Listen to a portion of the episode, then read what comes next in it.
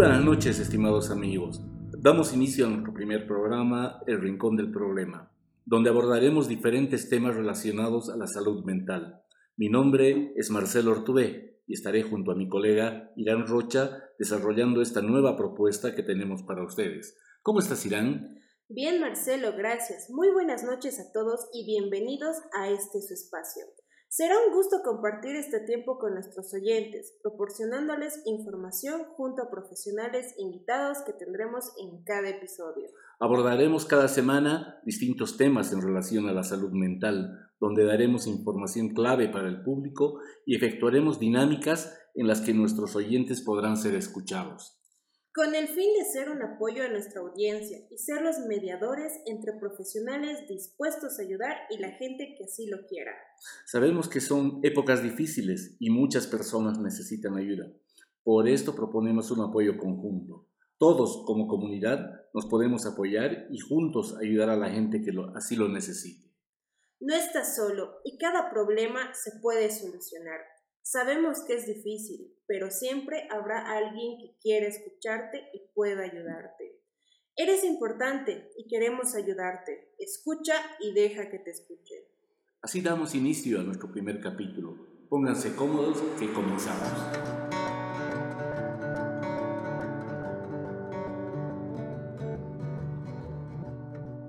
Tiempos difíciles, tiempos de pandemia, tiempos de falta de trabajo, de recesión económica, tiempos de ambiente político difícil. Todo esto repercute en nuestro diario vivir y eleva de manera importante nuestros niveles de estrés, lo cual afecta de, diferentes maneras a los ciudadanos del país y del mundo. La pregunta, Irán, es, ¿cómo ayudar a que estas situaciones sean menos agresivas y nos afecten cada vez menos en nuestra rutina? Hoy nos dará la respuesta a esta interrogante nuestra invitada, la licenciada Lisette Gira Ramos. Pero, previo a pasar con la entrevista de la licenciada Lisette, quiero aprovechar para invitar a todos nuestros oyentes que estén atravesando algún tipo de problema y quieran recibir las recomendaciones de un profesional a través de nuestro podcast. El Rincón del Problema que solo deben escribirnos durante la semana a nuestras redes sociales bajo un seudónimo y los días viernes nuestros profesionales invitados les darán sus opiniones profesionales para apoyarles y buscar superar las dificultades que tienen. En este primer episodio desarrollaremos un tema en base a una pregunta que creemos que es necesaria para considerar buscar ayuda profesional. ¿Cuándo me doy cuenta de que necesito ayuda profesional? Es sin duda una pregunta que en alguna etapa de nuestra vida algunos hemos considerado. Lisette Gira Ramos es psicóloga, titulada de la Universidad Mayor de San con especialización en neurociencias y actualmente realiza un diplomado de psicología educativa. Cuenta con cinco años de experiencia laboral y es una de las fundadoras y psicóloga encargada del área clínica del Centro de Desarrollo Personal Crece Moro. Dentro de sus habilidades laborales ha realizado cursos de psicología infantil y adolescente, intervención clínica en parejas y familia, intervención en dificultades de aprendizaje, neurociencias, terapia breve centrada en soluciones, intervenciones y prevención de violencia sexual infantil, entre otros. Le damos una calurosa bienvenida a nuestra invitada de hoy. Lisette, muy buenas tardes y bienvenida a nuestro programa. Muchas gracias, Marcelo, Irán. Gracias por invitarme a su programa. Encantada. Muchas gracias por aceptar nuestra invitación y bienvenida a este espacio. Gracias, Irán. Sí, yo estoy fascinada de estar en su programa. La verdad me parece bastante interesante este espacio que ustedes están abriendo.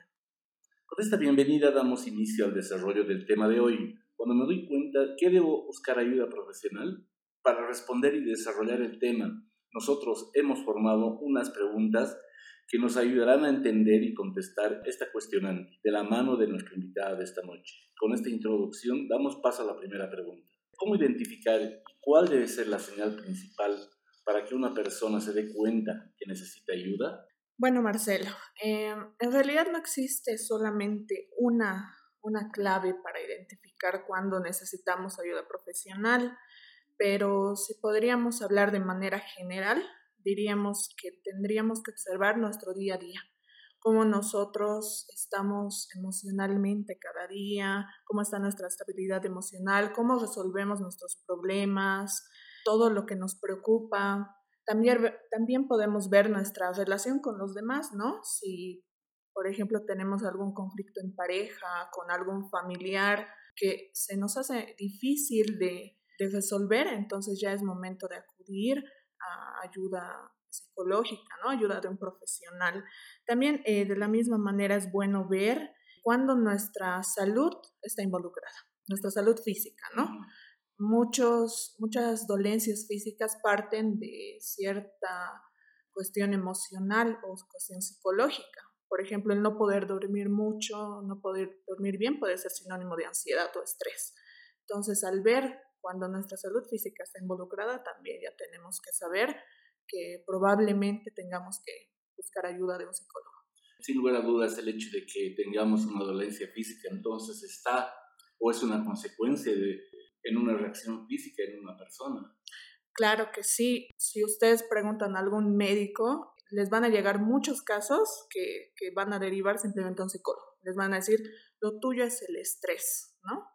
Entonces, mm. sí, muchas dolencias físicas parten de lo psicológico. Muy cierto. Ingresando ya a este tema, dinos Luis, ¿cuál sería la diferencia entre un psicólogo y un psiquiatra?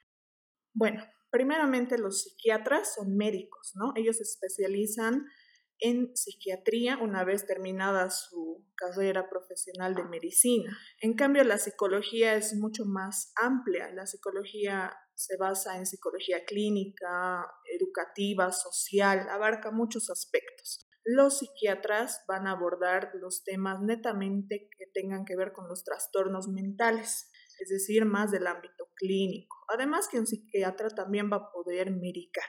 Nosotros los psicólogos no utilizamos, no, estamos aptos para dar una receta, por ejemplo. Sin embargo, la psiquiatría y la psicología sí se va a complementar. Mientras, por ejemplo, en algún tema de depresión o estrés o ansiedad, perdón, puede acudir a un psiquiatra para recibir algún tipo de tratamiento farmacológico y al mismo tiempo realizar psicoterapia con el psicólogo.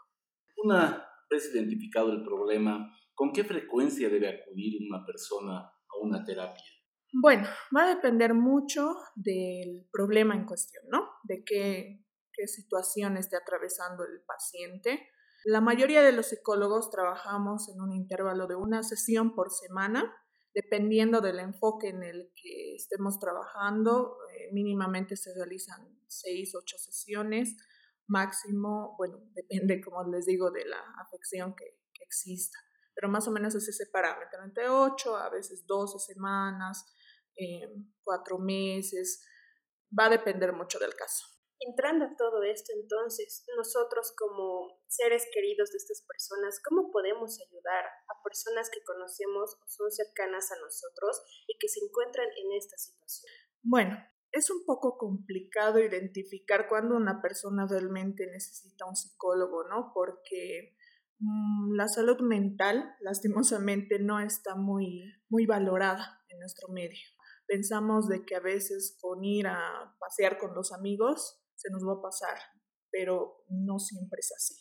Nosotros si tenemos personas a nuestro alrededor que estén sufriendo quizás alguna depresión, estrés excesivo o síntomas de ansiedad, lo primero que deberíamos hacer es animarles a buscar ayuda profesional. Si sabemos o si nos damos cuenta que, que necesita realmente ayuda, ¿no? Y como amigos, familiares, quizás es bueno también que la persona se sienta acompañada que sepa que va a haber alguien que le va a estar escuchando, que va a estar ahí en cualquier situación que necesite. Eso es lo más importante. Gracias. Eh, mira, yo he escuchado muchas veces que alguien que tema, tiene algún problema de este tipo pasa por una etapa de negación. Exactamente, ¿qué es esto, por favor?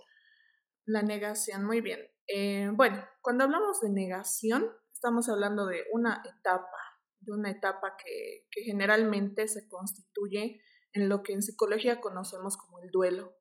¿Qué es un duelo? Es una pérdida que llevamos nosotros, no necesariamente de un familiar, ¿no? Puede, claro que puede ser, si digamos fallece alguien, ahora que estamos viendo tantos, tantos casos de esos, nosotros llevamos un duelo. Si tenemos una ruptura amorosa, llevamos a cabo un duelo. Si nuestras expectativas de trabajo, por ejemplo, se ven caídas, también vamos a llevar a cabo un proceso de duelo. Entonces, en esa etapa, eh, en ese proceso, perdón, existe una etapa que es la negación, que generalmente es la primera, donde la persona va a negar rotundamente que está pasando por esa situación, no va a querer aceptarlo, va a querer incluso fantasear con que no, no, no rompí con mi pareja, no se fue mi persona amada, eh, no perdí mi trabajo, por ejemplo, ¿no? Es como encerrarse en un círculo de decir, no, no necesito ayuda, todo va a estar bien, negarlo prácticamente. Negarlo, claro. negar el problema, la existencia como tal del problema. Exacto. Ahora, eh, hablando con las personas que quieran tomar terapia, ¿cuáles son los métodos que utiliza un psicólogo con personas que se encuentran en este estado? considerando que muchas personas erróneamente tienen el pensamiento de que ir a, con un psicólogo es simplemente hablar, ¿no? Claro. Bueno, en este proceso de duelo sí va a existir una negación donde la persona rotundamente se va a negar a asistir a terapia psicológica, por ejemplo. Sin embargo, este duelo va a implicar muchos otros, muchas otras etapas. Una de ellas, que generalmente es la que le sigue, eh, va a ser la, la depresión, ¿no? donde la persona se va a sentir tan triste que no va a saber qué más hacer. Es en ese momento donde generalmente los pacientes acuden donde nosotros los psicólogos. En ese momento es donde primero nosotros como profesionales en salud mental vemos el origen del problema, qué es lo que le ha causado tal afección, puede ser alguna algún estrés, depresión, ansiedad, ¿no? Lo que vaya a tener el paciente. Según a eso, nosotros vamos a, eh, vamos a tomar cartas en el asunto y vamos a dar ciertas estrategias. Hay muchas, muchas estrategias en el ámbito de psicología, no solamente que los escuchamos y les damos consejos, como dicen a veces, ¿no?